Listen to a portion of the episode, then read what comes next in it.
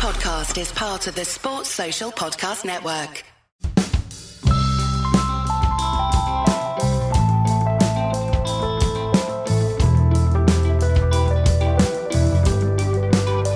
This week on Red Inca, we chat about the many traditions in cricket and how they have changed over and over and over again. So I brought my friend on to chat all about them. Uh, my name's Neil Mantle and I'm unemployed. Manas and I spent a lot of time touring together over the last few years, including sharing a hotel room at one stage. So I know what pisses him off, and I know what pisses me off. And that's mostly people whining about the game when they know next to nothing about it. What people often call tradition is usually just what they can remember. And so this episode is clearing up just how much cricket has changed over the years.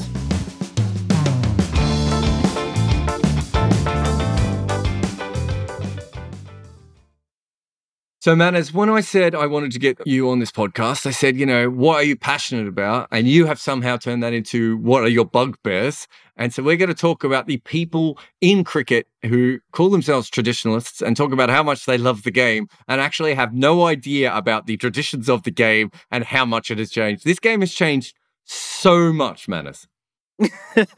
You know, that's once a subject that I have absolutely no indifference to. I either completely leave it, or I get really hot under the collar. People who say, just leave this game alone. It's perfectly fine. It's been going for one hundred forty years. Why do you want to keep changing it? Well, I've got a list which has doubled in length since you and I exchanged notes over this. I've got like thirty key aspects of the game, and only one, only one, maybe we'll save this till the end, that I can find has not been changed at some point. Ah, very interesting. Well, I'm going to go through a couple of the worst ones just off the top of my head. The super sub condition in one day cricket, where they basically came up with a plan where you couldn't use your super sub in any way, shape or form to help your cricket team. And I can't remember what period it was. It was I think it was just before World War One. They looked at having nets around the grounds, and it was some sort of extra boundary section that they were looking for. Those are about the only two that I can think of that were absolutely horrendous. There are some others that haven't worked for many different reasons, but start me off. Where are we going, Manas? Where to start? Where to start? Well, the length of an over, the length of a test match. That's the one that really got me hot under collar just recently when people saying, test cricket has always been five days. Leave it alone. Why do you want to make it four days? And I do get a bit animated about this because, do you know what? As long as conditions are the same for the two teams playing, fine. So the Ashes, why can't you leave the Ashes at five days?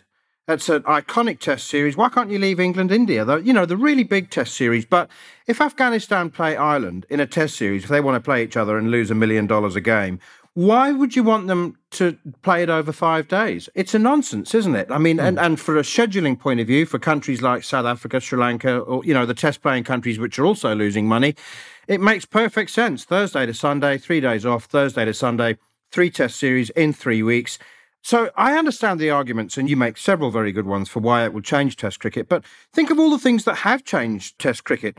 It's a fundamentally different game. I mean, number of bouncers per over, that's the one that really gets me. You know, in nineteen ninety-one, number of bouncers was limited for the first time because the rest of the world had to find a way to stop the West Indies from beating everybody.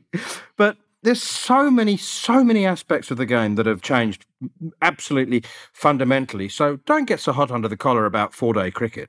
It's quite interesting. I don't know how many people know that it started as a three-day affair in England. So it was three days in England, five days in Australia, and there was obviously often four-day tests. There were timeless tests, not to mention the amount of tests that we had where we had a break in the middle, a rest day. What a phenomenal thing to think of now that we literally just went, oh, wait, everyone needs a Tuesday off, don't they? Let's have a break here. Timeless tests, I think, are one of the more overrated concepts, only because I don't think we actually had that many timeless tests that went timeless, if you know what I mean. Like, generally, they didn't go on. But the truth of the matter is, I think there's a real concern that England, Australia, and India might turn around to all the smaller countries and go, you're not worth five days. And I can see why people will come up with that. But the idea that cricket is traditionally a five-day sport, well, it's not based in any facts that I can find. In the same way that when the hundred came out, Manas, everyone was so worried about the length of an over. I'm pretty sure when my father played cricket in Australia, he played eight ball overs. Yeah, exactly. You're right. And we had four ball overs as well in the oh, fifties. thirties. Yep. And in fact, we had eight. Australia was the last country. Australia and New Zealand was the last country to give up eight ball overs, weren't they? It makes sense. I mean, you use up a lot of time changing overs. I mean, you know, why not have eight ball overs? I think it makes uh, a great deal of sense.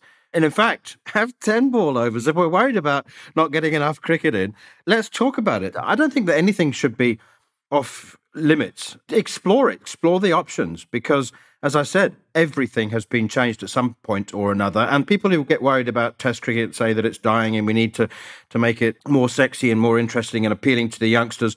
That in itself is a cricketing tradition that's over a century old. I mean, that's why the Tri-Series was staged in nineteen eleven, England, South Africa and Australia, because they thought that Test cricket was boring and it was putting people off. So they had to get three teams together. It's brilliant. Oh, names and numbers on shirts. That's the other one that has been getting people really, really hot under the collar.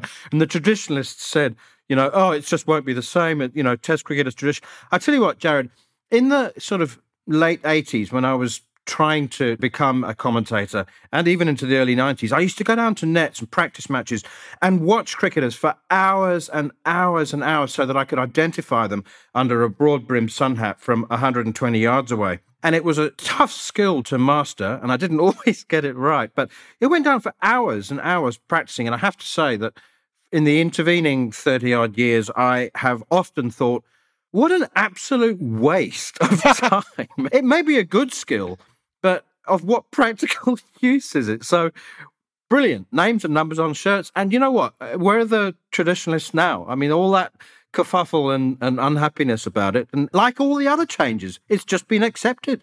And it's one of those changes that why that really annoyed me was I grew up at the M C G, and as you know, you are so far from the action. Even if you're on the boundary, you're so far from the action. So if you're way back, I remember taking my girlfriend once and she just couldn't work out who the players were. It was actually, I think it was Victoria versus uh, India. It was a, I took her to a warm-up game. That's the kind of romance that, uh, that, that I do. I actually took her because I told her she'd be able to watch Sachin Tendulkar bat. And then uh, the game was called off before Sachin came in. But that's another story for another day. But essentially, for newer fans, it's a great thing. And for us, it just doesn't matter.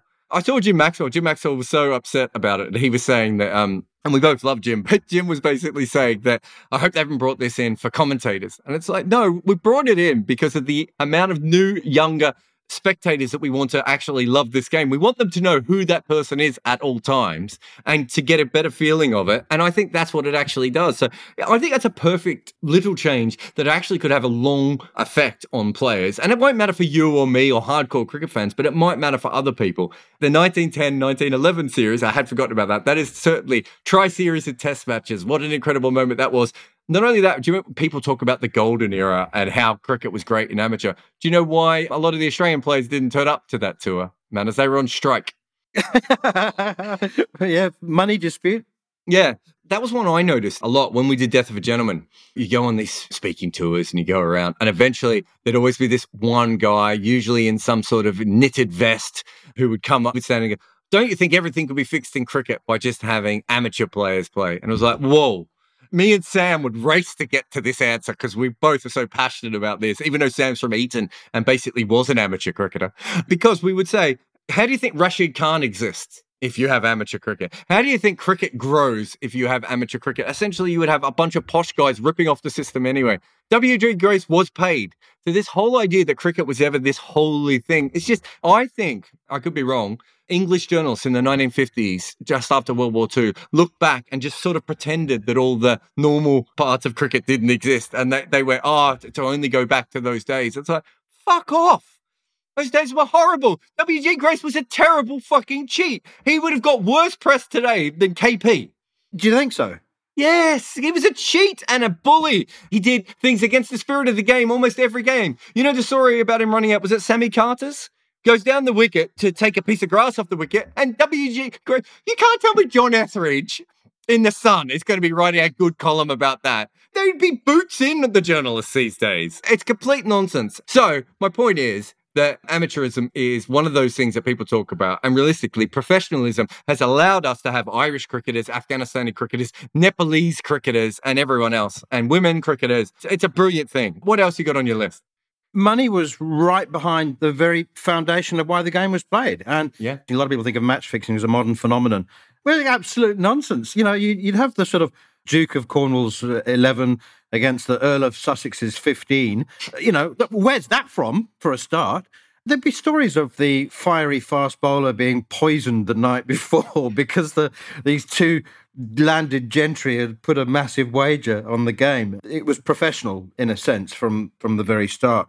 I've got loads, loads on my list. Why don't players play in shorts? Why do we turn our nose up at shorts? Yeah, I think you mentioned this one on WhatsApp. So you know I was there when Victoria played in shorts. Uh, no, I didn't know that. This is such a great story. So essentially, they thought that they had to make domestic cricket more fun and they get more spectators. And so Victoria became the Victorian Bushrangers, right?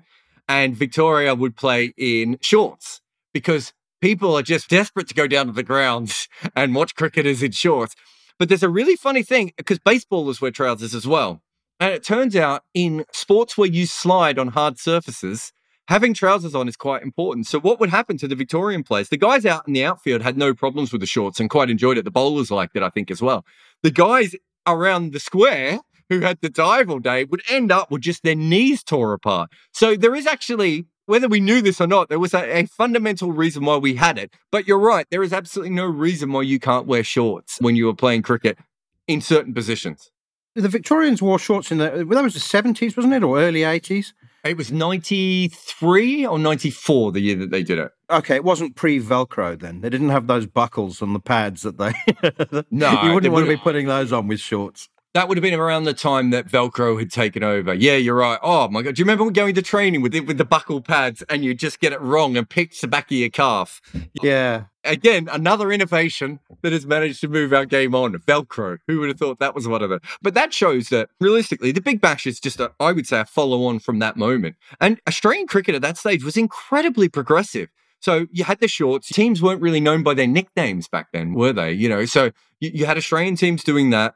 England was still playing in whites for limited overs cricket. So Australia was ahead of the game for that, day-night cricket. And then they tried day-night, four-day cricket. So I was at a bunch of games at the M C G in day-night, four-day cricket, where one game they used a yellow ball and another day- game they used an orange ball. Now, an orange ball at dusk turned out not the best idea.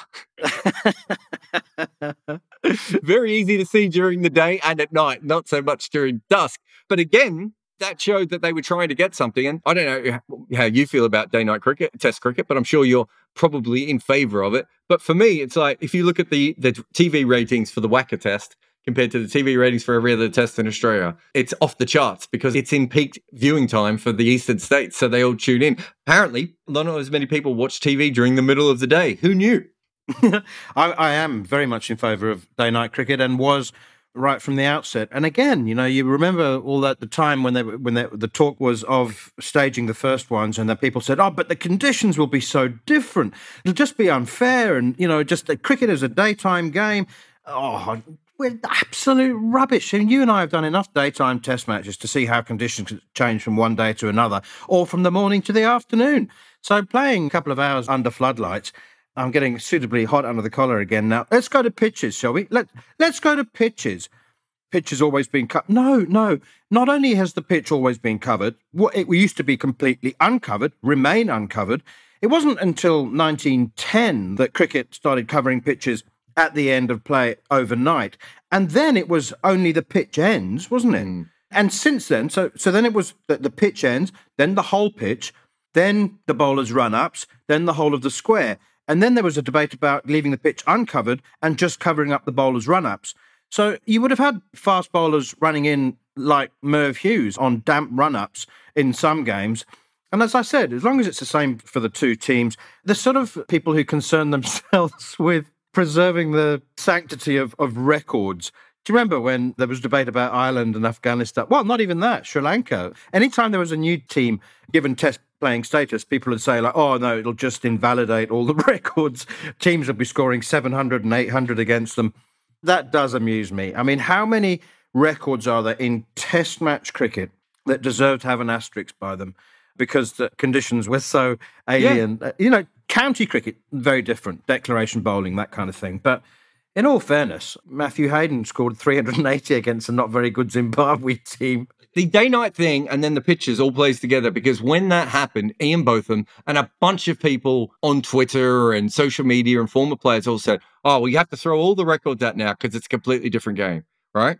Now, those people don't look at cricket records all the time. They also don't contextualize them in, in any way, shape, or form. So if you go through that entire history you talked about, you missed out a couple of things, of which you'll know a bit about. So basically, up until nineteen hundred, we didn't use liquid manure uniformly in cricket. So I think it was about eighteen ninety-five that it became in. So before that, the reason that it was so hard to bat in international cricket and first-class cricket is literally the ball would hit little chunks of shit on the pitch, right, and fly around, right?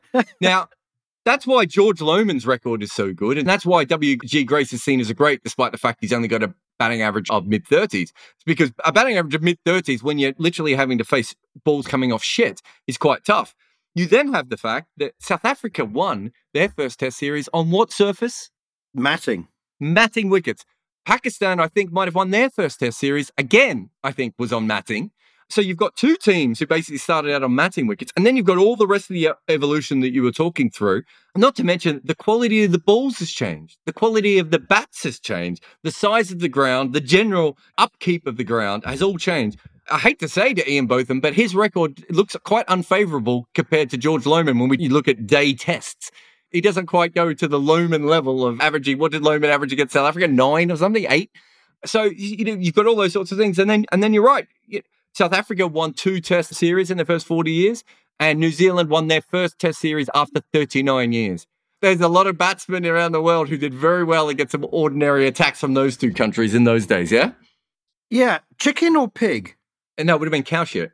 Oh, no. You're kidding. Yeah, it would have been manure. It would have been chopped up manure, wouldn't it? It was before muckrakers came along. I've actually done a video on this. I, I went into the archives to find up. So the muckraker was invented somewhere around the mid eighteen hundreds when farming became an industry rather than just people doing it on their own. And then it looks like it took until about eighteen ninety-seven for most first-class venues around the world to have access to liquid manure. Amazing. I love that. I love that.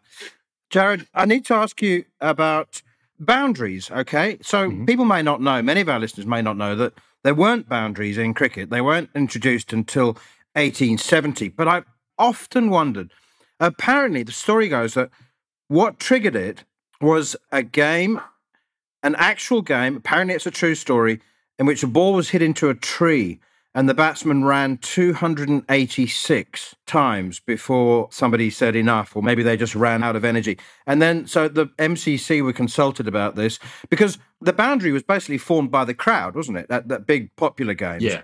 And then if the ball was hit into the crowd, they would sort of part and allow the fielder to run after the ball and pick it up. But is the two hundred eighty-six story true? I don't believe so. And the reason I know this is so weird, man, is you could not have found a more random expert than me. When I went to primary school, very small community school in the outskirts of Melbourne, our librarian was a cricketer. Gary something. I have to look up his name, but he recently messaged me on Facebook because I wrote about this, because he holds the world record for the most runs run in a cricket game. And it's way less than two hundred eighty-six. It was, I wish I knew this story better, but I think they ran twenty-eight or thirty, hit the ball into the outfield on a big outer suburban Melbourne ground. And councils look after grounds in Australia. It's not like some other countries around the world where the players do, which means the councils don't always get to cut the grass. And in this case, they've smashed the ball out to deep mid-wicket or something. The ball's gone in the grass, and these guys have just kept running essentially until they were too exhausted to continue to run. So I know that other story is not true, but I think it does come from a very basic truth where they realized that sort of thing could happen and it would start to happen. And I think boundaries came in, but if I'm not mistaken, sixes were quite weird. Didn't you used to, at one stage, get five runs for a six and you had to swap ends? Yeah.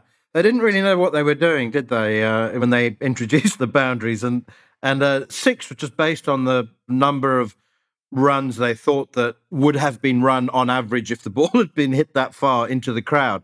And often, you know, the, the crowd would impinge the fielder, and uh, you know, depending on whether he was the opposition or a home team. So I think it was just a it was a random thing. But yeah, it was a five. A six was a five initially. Yeah. So, I mean, they had no real idea what they were doing. It's funny how so many of those sports kind of got some of the very basics very right. I think four runs and six runs are a very good amount for those shots, especially I think we're seeing now with T twenty. Like, for the amount of risk that you have to take, I think that makes sense. But I suppose this goes back to the change that more traditionalists in cricket fought more than anything else, which is overarm bowling. Aha, yes, indeed. I love hearing you talk about subjects that you're not only an expert on, but passionate about. So go on. Your listeners, actually, mo- your regular listeners will probably know, they'll have heard you talk about it, but go on. So it's really interesting. So basically, cricket was a street game, yeah? As you said, there was a bit of gambling. Two blokes out the corner at the back of their day would do it. Kids would do it. It was usually one-on-one, sometimes two-on-two. Hambledon comes along and essentially formalises the legal betting, really, as much as the laws. And at that stage, we then have cricket almost set in a little box. We know what it is. And this bloke called Tom Walker comes along, who's a batsman. I mean, he must have been dull as shit to watch. Some of the stories about his innings are legendary. And he decides to bowl one day, and he just sort of pops his arm up, Neil, and tries to bowl, and the posh blokes at Hambledon, not having none of it. I don't, I'm not sure he even bowled ever again in a game after that. They were so upset with him. thirty years later, people are still doing this, and Lords are essentially trying to fight it. And of course, the backstory of Lords is one of the most brilliant things. We use this as a holy name. Thomas Lord tried to sell the ground and build flats on it. That's how much he cared about cricket by the end. And so they're trying to fight it. So you then have a couple of people involved. One of them was the Willis family. I think that's how you pronounce it. Essentially, he does it in a game, and because he's a posh boy, he can get away with it. He does it a few times, finally does it at Lords, is called for a no ball, is thrown out of the game. Allegedly, Manas, in this case, the story is so great, jumps on a horse and just rides off into the sunset, never plays another first-class game. That part of the story is true. I don't know if the horse is true, but he literally left the ground, was so upset, never played another first-class game, but they kept fighting. So basically, for over fifty years, people kept fighting to stop people from bowling overarm in cricket. And do you know why they did it, Manas? Do you know the fucking kicker of all this was, is that they were fat, old, wanky, posh gentlemen who basically use four-pound bats. And if you came in and tried to wang a ball sideways, and we're not even talking about overarm yet, they hadn't even got that far yet. We're talking literally round-arm bowling. It was scaring the shit out of forty-five-year-old men who weren't athletic enough to play a proper sport in the first place. And so they fought it for years. It's ridiculous. And it held cricket back so much because the minute overarm bowling becomes a thing, W G Grace invents modern batting, and away we go, and we've got a proper sport. What about the story that overarm bowling was adopted en masse, first of all, by women who played the game because they couldn't bowl underarm because of their whalebone skirts? Yeah, that's all fake. Is that fake, really? Yeah, so John Willis's sister, Christiana, I think her name is. So her part in the story gets infused almost one hundred years later by her son when he writes about it in an article. And he doesn't mention the dresses in that article, by the way. It's one of those things. It's a bit like, you know, the original U F O story. If you read back the original person who said he saw a U F O, it's actually a long cylinder, but he said it looked like it was moving like a plate. It's a bit like that with the story. I've checked with fashion historians, because you know the sort of person I am, to have a look at this. And women in England were not using those kinds of dresses at that time. There's no way she would have had that dress. But you've got to remember this. No women were being trained in how to play cricket properly. She was definitely in the backyard playing with her brother, who goes on to be the guy who rides off on the horse, right? Who was Jane Austen's nephew. That was her nephew. And her niece was the one that you're talking about, Christiana. If you're in a backyard and you've never been taught cricket correctly, I notice this with my kids. Sometimes they come up with new ways of like giving me the ball. My son's got this incredible way of almost backflipping the ball to me that makes no sense. If you don't teach someone how to do it properly, there is a chance that she did it. Certainly the dresses are not true, and I would doubt how much she was involved. Also, by that point, that whole family, we remember them because they're really posh, yeah? And because of the Jane Austen thing, in actual truth, there is no doubt that for probably best part of one hundred years, kids on the streets, posh and poor kids, have been playing this game and probably bowling with round arm. So there you go. But had we not done that, this game wouldn't exist. It just wouldn't exist as a sport. It would be a parlour game. Well, not a parlour game, an outdoor parlour game. Croquet. It would be croquet. Croquet, exactly. That's exactly what I was thinking. We go back one hundred fifty years. Men were playing this game wearing cravats and jackets. It wasn't a sport. You could play croquet in a jacket and, and cravat. You look at the old photos, even when overarm bowling started, have a look at photos of Spofforth and those guys. They're standing still with their arm up in the air. They do not look like athletes in, I shouldn't say photos, most of them were paintings, but they're not in any action poses. And look at the footwork of the batsmen. In those very first photographs with the old lime flashes, mm. they had to stand and hold that pose for about for about ten seconds and not move. So yeah, uh, yeah, they're not surprised there weren't too many action shots. Why don't we let modern cricketers field in gloves? Oh, and we haven't mentioned runners either. The gentleman to whom you refer used to uh, They wouldn't even pull a hamstring. They'd just get their butler to come and run for them.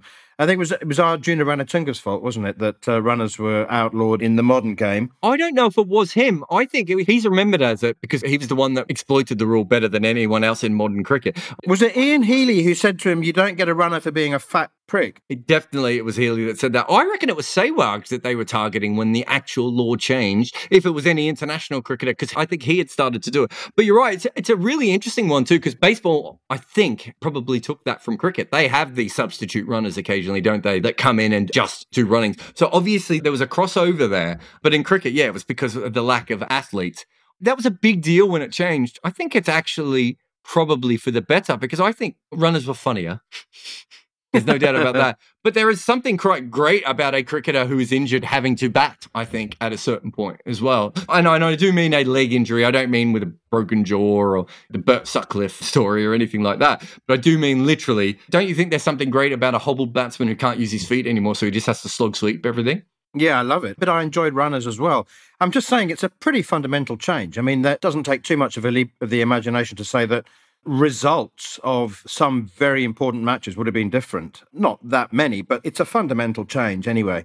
You see, a lot of changes over the years, recent years, have been brought in or motivated by player safety. So I'm thinking about, where everyone complains about overrates. I think teams might get on with it a little bit more if you said, this whole thing about lunch being forty minutes and tea being twenty minutes, actually, you carry on until you finish your thirty overs.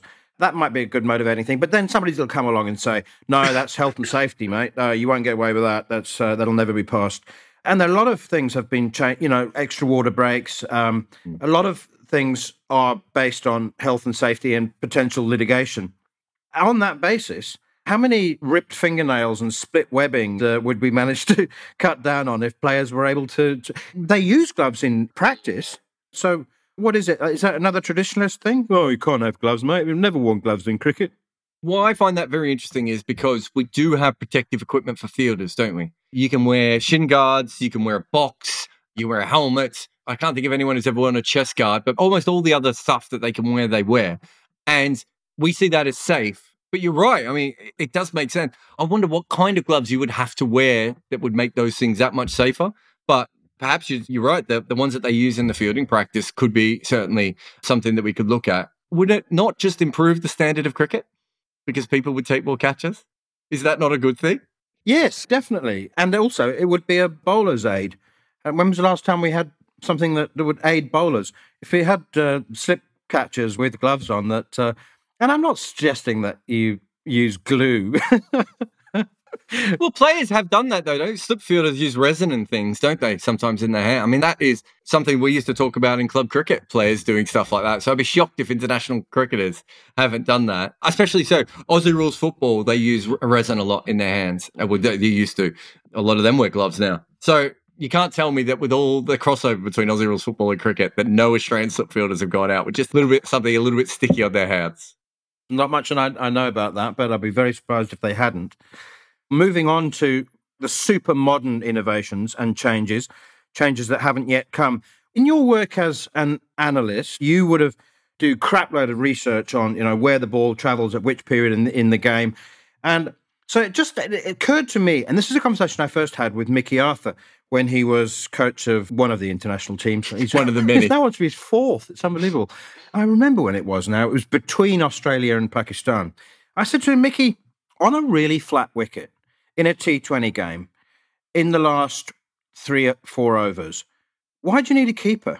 Mm. Do you know what I mean? Because particularly if you've got a bowler who's going to be bowling full and straight uh, and he's mostly going to be hitting the, the wickets, and then you might say, well, the batsman could just leave it. But then you have your third man or your fine leg very fine, yeah. and, and if he does just leave it, then at best they can push for two. Batsmen, you know, they're not going to be that happy with two, are they? They're looking for fours and sixes. And there's a rule that says you can't have your designated wicketkeeper. Yeah. You can't have him, like, standing at gully. So you dispense with the keeper completely. You take the pads and the gloves off and you don't have a keeper. Not all the time, obviously. You know this has happened. No, I didn't. Yeah, yeah. So uh, five years ago, Northants tried it. Oh. Maybe four or five years ago. So you're right. And an analyst like me probably came up with it, or a random cricket person probably came up with it. It must have been a very hard thing to convince the team to go with it, but they didn't find it worked. I think if you if you think Andre Russell's batting on that flat pitch, and you can set up a situation where you basically have, as you said, maybe a third man or a final, whatever it is, whatever system you think would work, and at the very worst, he's going to get two a ball. He scores at more than two a ball. Like, Andre Russell legitimately, in a normal situation, scores at more than two a ball at the death. If he's already seventy off thirty balls and he's in at the death, for me, I'd rather him miss the odd ball and get two runs from that than I would something else. I think you'd have a very th- fine third man that should be able to cut it off. You could only do it with someone who's bowling slow balls, because otherwise they just go for four all the time. So that'd be a slow ball bowler with a very fine third man, and then you just have a umbrella field on the deep boundary, on long on, mid wicket, and all that, maybe long off as well, out. And you just bowl very slow, slow balls at and around middle and leg stump. And perhaps it could work, but Northants did try it, so it will happen again. One of the things that I think will happen, and I discussed this with some of the Scotland players when I was there, they were like, what's next? And I said, well, for me, you've got one guy at one end. Let's say you've got Sunil Narine and Chris Lynn playing in a game, right? Chris Lynn scores at something like twelve or thirteen runs and over against seam bowling. Sunil Narine scores at something like twelve or thirteen runs and over against spin bowling. Why would they take a single? If you're facing seam and you're Chris Lynn and you've accidentally hit the ball to deep backward square, why take the one and get the bloke at the other end who's only going to score at six or seven runs and over? Just stay there. Literally just go, I got this end. Make the other team do that. I, in fact, not only have I talked to the Scotland, I tried to get a player at Saint Lucia to do that when he was facing a particular kind of bowling. And he was just like, I would be roasted by the press if I did that.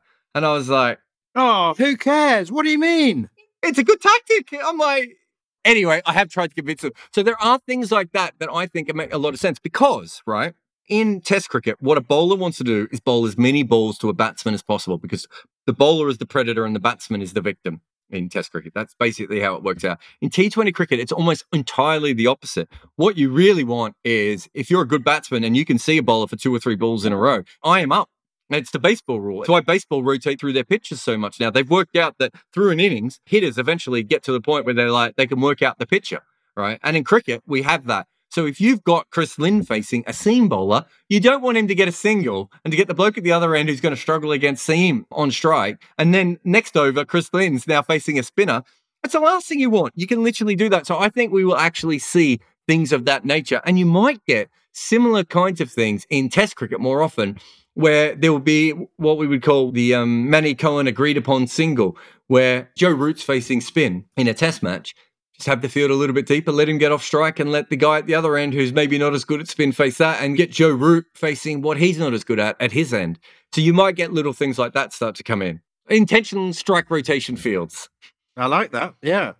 I just want to remind you here, Jared, that about three months ago, just before lockdown, actually a couple of weeks before lockdown started, I suggested on air with you that using saliva to shine the ball might be banned. And you thought I'd been on the hallucinogenic toads, didn't you? The reason I, I bring that up is to ask about the number of overs after which a new ball becomes available in Test matches. It's an area that I'm a little vague and hazy on. I know that it hasn't always been eighty overs, but Sachin Tendulkar came up with a good suggestion the other day, didn't he? With, with bowlers not being able to shine the ball, he said, why not just make the new ball available after fifty overs? And I thought that made a lot of sense. It hasn't always been eighty overs, and I know that for a fact. I can't remember. I reckon it's been sixty, sixty-five, forty? Was forty the lowest forty? One? I think there's a really low one in there somewhere, where the, and then they realised that they were really hurting the spinners, and I'm trying to think if it is, it was forty or forty-five. This is not one of my pet subjects, but I'm pretty sure there was one series when it was incredibly low. It's actually quite tough as a historian to go back and work out what ball the teams were using at any time. So the Sarfaraz Nawaz game, and he says it's not reverse swing, even though it is one hundred percent clearly reverse swing. It's actually quite tough to tell what stage the ball was at because it was quite a long innings. I think if you found the original scorecards, perhaps you might be able to put it together. But online on Crick Info and Crick Archive and those sorts of things, it's a bit tougher to work out when the balls were replaced in some of those older games. When you think about it, it's a fundamental change. If you think about how much one-day cricket was changed by having the twenty-five-over balls at either end, And when Srinivasan took over cricket, he thought that was prejudice against Asian teams, which you can see because they wanted the ball to be older for their spinners in, in the middle overs. I mean, I would say the fundamental flaw in white ball cricket is the white ball is shithouse and it doesn't last. But you know what I mean? So those sorts of things really do affect it. So well, you're also a big advocate for legalised tampering, aren't you? Y- yes, but there are conditions. So I think it's absolutely ludicrous that bowlers aren't allowed to throw the ball into old wicket ends to legitimately scuff it up. I mean, it's completely unpoliceable, isn't it? It's it's the only umpires I can remember who were actually was Ian Gould. Do you remember? He'd tease fielders and say, um, I thought you had a better arm than that, or, you know, you've got a problem with your elbow. But mm. that's absolutely, definitely should be permitted. And I think that you can do whatever you like with your thumbnails. Uh, I stopped short of taking bottle tops and, and and broken bits of glass onto the field. And I certainly, you know, sandpaper wouldn't make my permitted list. But I was absolutely in favour of Kookaburra developing that wax shining stick that they probably are still developing. And I think um, nobody knows what's going to work and what isn't going to work. And mm. But the umpire keeps the the shining material. Perhaps there could be some choices, you know, some Vaseline or whatever. And the umpire keeps it and the bowler gets to apply it for five seconds at the beginning of each over, you know, something like that. I interviewed Mickey Arthur a couple of weeks ago and he sits on the I C C Cricket Committee, of course, and they came up with all the recommendations for playing cricket in a biosecure environment. And I said to him, Mickey, if the bowlers can't use saliva, and by the way, Jared, I'm still not one hundred percent sure that saliva actually is a polishing agent. I mean, I think it's got more to do with the, the sugar or whatever they're eating in their mouths. But nonetheless, I said to Mickey, you sit on the cricket committee, you would have debated this, and you've decided to give the bowlers nothing, no compensation whatsoever. Why is that? They can't shine the ball now, and then you vetoed the use of, of any shining agent. Why did you do that? And he said, because we're all batsmen on the I C C Cricket Committee. And he was only half joking. It's yeah. true. And so what's wrong with picking the seam with your thumbnail? Why is that such a terrible thing? When you say it like that, I can understand why people are like, yeah, it's a natural thing. You know, you you have a thumbnail. But I think you and I know that international players and first-class players use strengthening agents on their fingernails to make them stronger. And there are certain players who will cut their nails in a certain way. So it is like having a bottle top. So that's the problem, isn't it? And maybe we say you can use your fingernails, but a bit like the the old children's sports where you check everyone's nails to make sure they're not too long before yes, you go out. Water polo. It's, it's a water polo check. Is, is it water polo? Yeah, I, was, I knew there was a sport I'd seen it happen in. But I think there's junior sports. They used to do it a lot too to stop kids scratching each other. But essentially, if you do something like that, I'm up for it. Whoever comes up with these, and the problem with these committees is the I C C committee can't be honest, Manas, right? They can't say, we know that teams have been cheating for, let's see, Safra's sixty-nine. Teams have been getting the ball to reverse swing since sixty-nine consistently. And teams have been cheating to get the ball reverse swing since pretty much throughout that entire, but there are some grounds that just help it. And it's not always illegal methods, but generally, eighty-five to ninety-five percent of the time, there's some illegal help that is brought in with the ball reverses, right? And the I C C would have to actually come out at a certain point and admit that all of these things have been going on and they just allowed them to happen. And I think that's part of the reason that they haven't come out and done that. There's no time we've ever played club cricket and you haven't picked up the ball and someone hasn't picked at the seam. It's just a thing. Yeah, absolutely. And in case people are thinking, what does Jared mean when he says strengthening agents? It's actually the material that horse riders and particularly show jumpers use to harden the hooves of their horses so that if they do clip a jump, it doesn't split their hooves. And there's also the mountain climbers have a product as well, which I think a lot of cricketers also own. Oh, do they really? It used to be just super glue nowadays, didn't it? I can't remember ever going out on a cricket ground with an opening bowler who didn't have a suspiciously shiny forehead. Yeah, exactly. Exactly. Why do you think Alan Donald had that white lightning paint on his face? Well, to be fair, he was probably the only one keeping the white ball together. Uh, the most recent one, of course, is the substitutions for concussion and now potentially for injuries, having uh, a first-class game where you can have more than eleven players, which, of course, has meant so many people are up in arms because they don't know that first-class games quite often had more than eleven players before the nineteen hundreds. Yeah, well, exactly. I really, really do believe that the modern game, however you define that, should be an eleven-a-side game, other than in the case of concussion. I think that was entirely sensible. And now, of course, Donnie asked me to explain this one, but now you can, in theory, have a coronavirus COVID nineteen substitute, but it is just an eleven-a-side game. You haven't asked me about three-team cricket. South Africa oh at the forefront of innovations. Three-team cricket.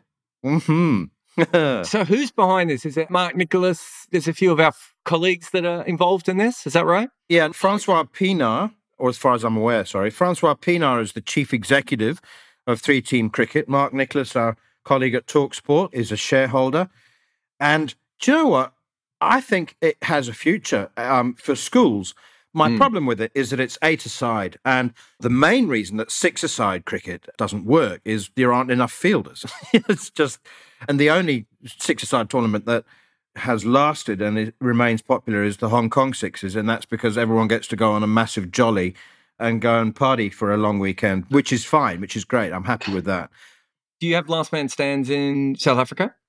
It's part of three-team cricket. No, there's actually a competition that I think started in Australia and is now sort of filtering around through the U K and other countries around the world, which is, and it's an actual competition called Last Man Stands, although it also has ah. it also has the Last Man Stands rule. It is eight-a-side cricket, and it's actually been quite popular with people finishing work and going to play a quick game of cricket. So I think eight is the sort of amount of people that you can cover the field a little bit more. I think you're right, six doesn't make any sense. I don't know if you've ever played in a six-man team, but you just end up on a boundary one hundred metres from everyone else. It's such a pointless exercise. It doesn't make any sense. Whereas eight-man cricket, there's a little bit more of that, so it can make sense. So it's interesting. What I don't understand is, have we not invented a format of cricket where young kids are going to be off the field more often than not because their whole team isn't being used? Or have I not looked at the regulations?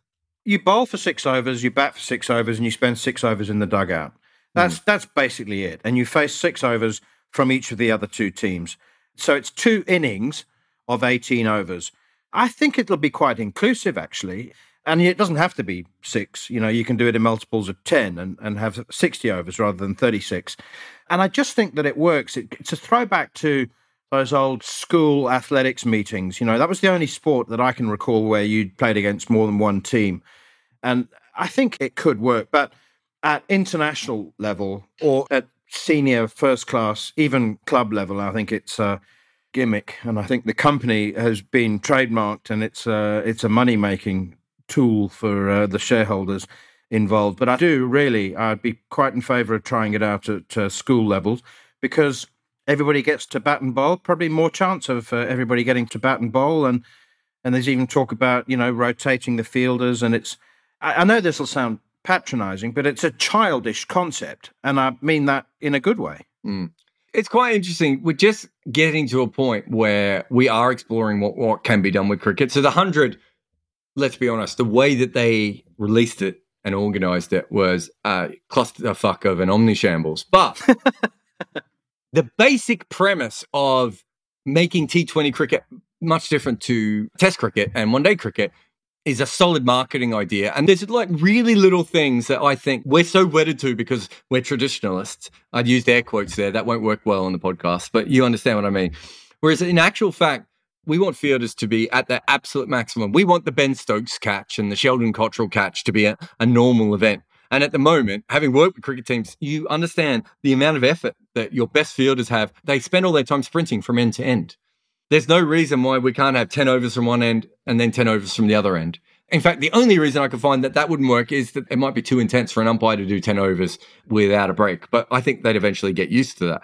There are heaps of things that we could do that would be quite interesting. Like we could actually take T twenty cricket and make it really hyper-specialist in a way that Test cricket and one-day cricket won't ever need to be. So you could pick five specialist bowlers and ten specialist batsmen, and you could do all those sorts of things if, if you're willing to experiment with the game. That would actually improve the quality of the cricket on the field. It would bring in other problems. But the biggest problem now is that no one is really running cricket. And so you have the three-team thing, and you have the ten-over thing, and you have the one hundred-over thing. And you're going to have all these different little, you know, subsections. There's a certain point where cricket is spending more of its time eating itself than it is actually growing itself. Yeah, I, it doesn't have to be ten overs from one end followed by ten overs from the other, but five. You know, five, five, five, five. It's there's a lot of changing of ends that goes on in cricket, and it takes up a lot of time. Even if you just had two overs from each end, you know, just have twelve balls from one end. I enjoy that. A little while ago, you, you were talking about shithouse innovations, like completely nonsensical rules, and you wrote something quite whimsical and very critical of the changes being proposed, or they may even have been sanctioned already now, in the Big Bash. What amuses me there is that Cricket Australia can't just say, we expanded too much, mm. there's too much of it, people are bored, we need to go back to a manageable size, six weeks is too long for a tournament. You know, they, that's just no, no, no, no, no. We have to innovate. Let's get the men with ponytails into the, uh, our marketing room and get them to come up with something exciting and sexy. I thought that the bonus point for the team ahead after ten overs was interesting, and I, I thought about that, and I can see it being both a complete shower of shit and being quite fun. It's like a mini power play in the middle. Mm. But the really, really stupid one for me is in a game that it's all about speed, fitting it into ninety minutes each innings, keeping it rolling, keeping it... So you have to bowl no balls again, but you have to bowl... Hang on, what was it? What was the thing about wides that they were introducing? So a wide is now a free hit. So how long is that going to take? Yeah, well, there'll be more balls in the boundary because, I mean, if you look at it purely on a mathematical thing, a free hit goes at twelve point two runs and over, and a normal ball goes at eight runs and over. So you've basically completely changed everything. It's so weird because there are actual things that they could do. And I think the one hundred tried to do this and just got up its own arse a little bit and maybe didn't have adults in the room. And I say this, Trent Woodhill was in the room, uh, one of my friends. I make fun of him all the time, so it's okay. But I think they needed a couple of adults in the room to literally say, innovation is great and there are things that we can do that can move cricket forward right here, right now. And it will make the game more entertaining and more fun and maybe more captivating for fans, right? But you needed someone to say, every time someone came up with an innovation, why are we doing that? What is it going to do and what are the ramifications? What will change here? And literally get a bunch of people to poke holes in it. And I think the problem with the Big Bash changes and the one hundred changes is that they're changes for change's sake and for basic excitement. And excitement is, it, it, it's waning. Cricket games are exciting for many different reasons and for many different times. If you want to make a change to make the game exciting and better, I'm all for it. But you actually need to think these things through. And I'm not sure at the moment that they are doing that. And, and honestly, I don't think that the wide thing helps the game at all. It's one of those things, isn't it? There's a bunch of things that you always get. So when the one hundred went to Mumsnet and they said, are you more likely to come to this thing that you don't like if it's shorter, right?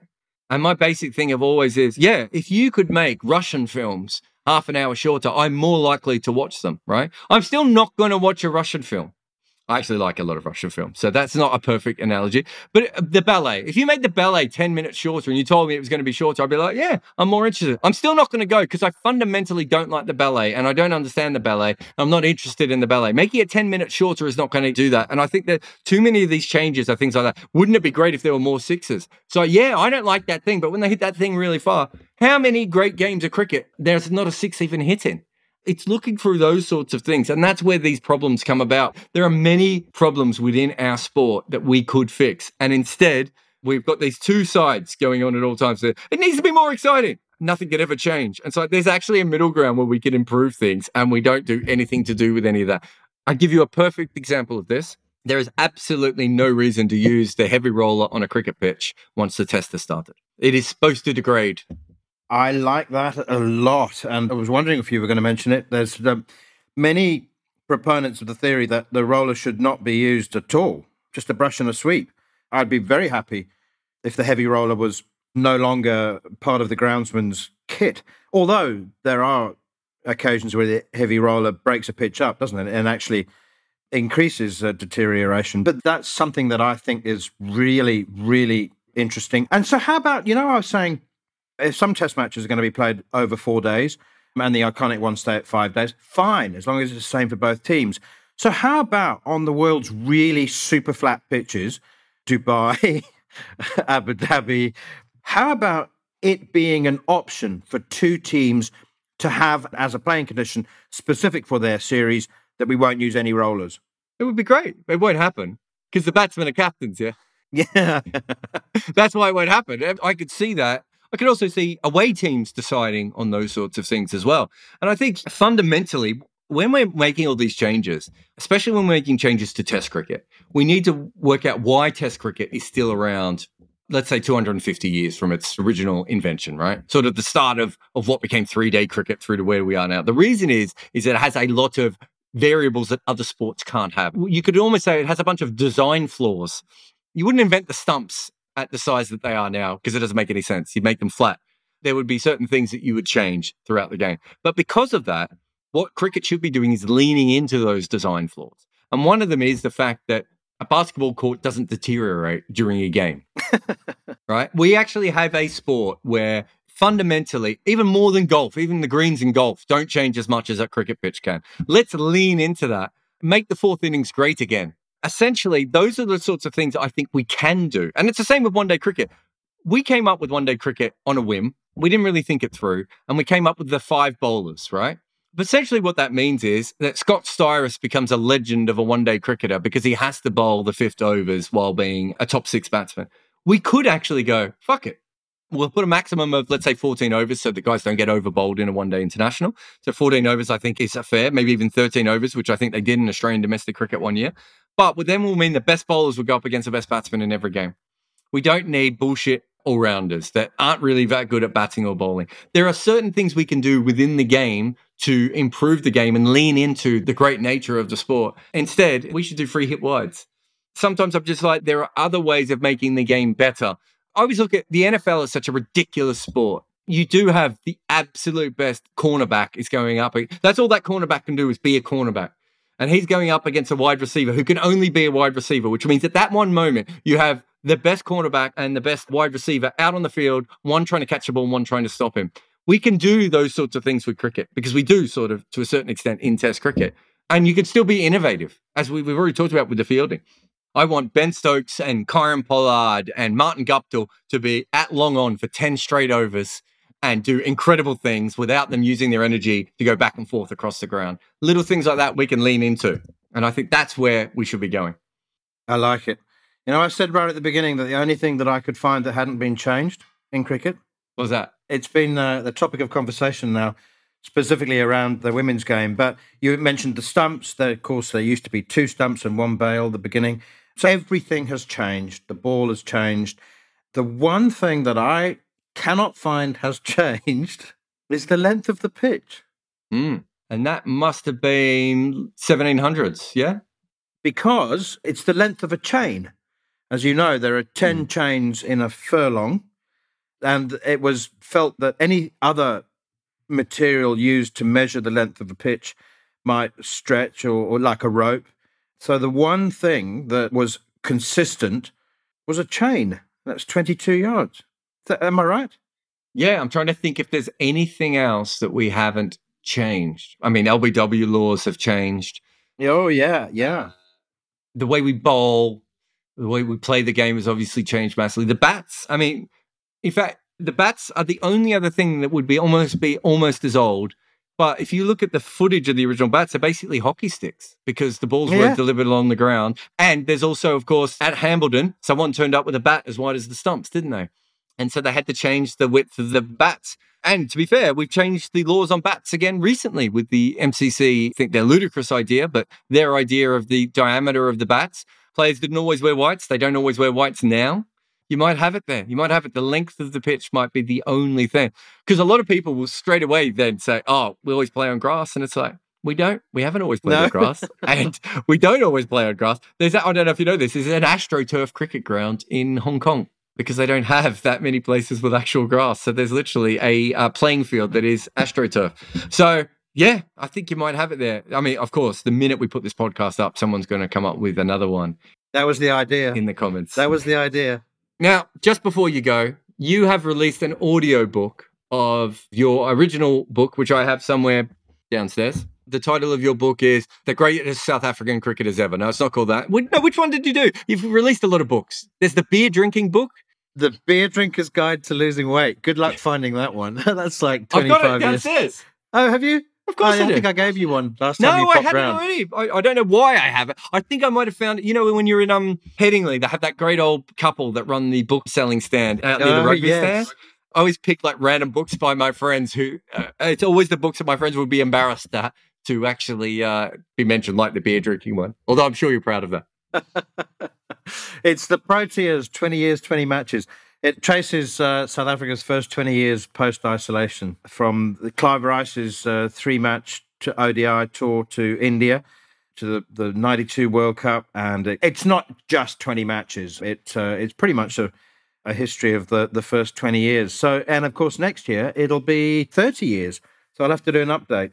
But during lockdown, I did two constructive things. I learnt how to make cider, because there was an alcohol ban for two months of our lockdown. And it was more on principle, really. And it was totally shit. Um, and it hardly had any alcohol in it. It was quite tasty. It was like a lightly sparkling apple juice. And I recorded my book and uh, produced an audiobook, which which was very therapeutic. I loved that every other white person in the world during lockdown came up with a podcast, and you took it to an old school level and went audiobook. There are a lot of podcasts out there, aren't there? Yeah. Neil Mantle, thank you very much for coming on. It's an absolute pleasure, mate. Hopefully see you uh, sometime soon. Thank you for listening. You can follow my guest at Neil Mantle on Twitter. Please review on Apple Podcasts or anywhere and everywhere. Please tell everyone about it. We're really trying to get this podcast out to as many people as possible. The fact this podcast exists is because of the people who support us at Patreon, so thank you so much to all of you. Red Inca is made by me, Jared Kimber. Nick McCorriston pleases your ears, and our theme tune is called The Prisoner by the Red Crickets.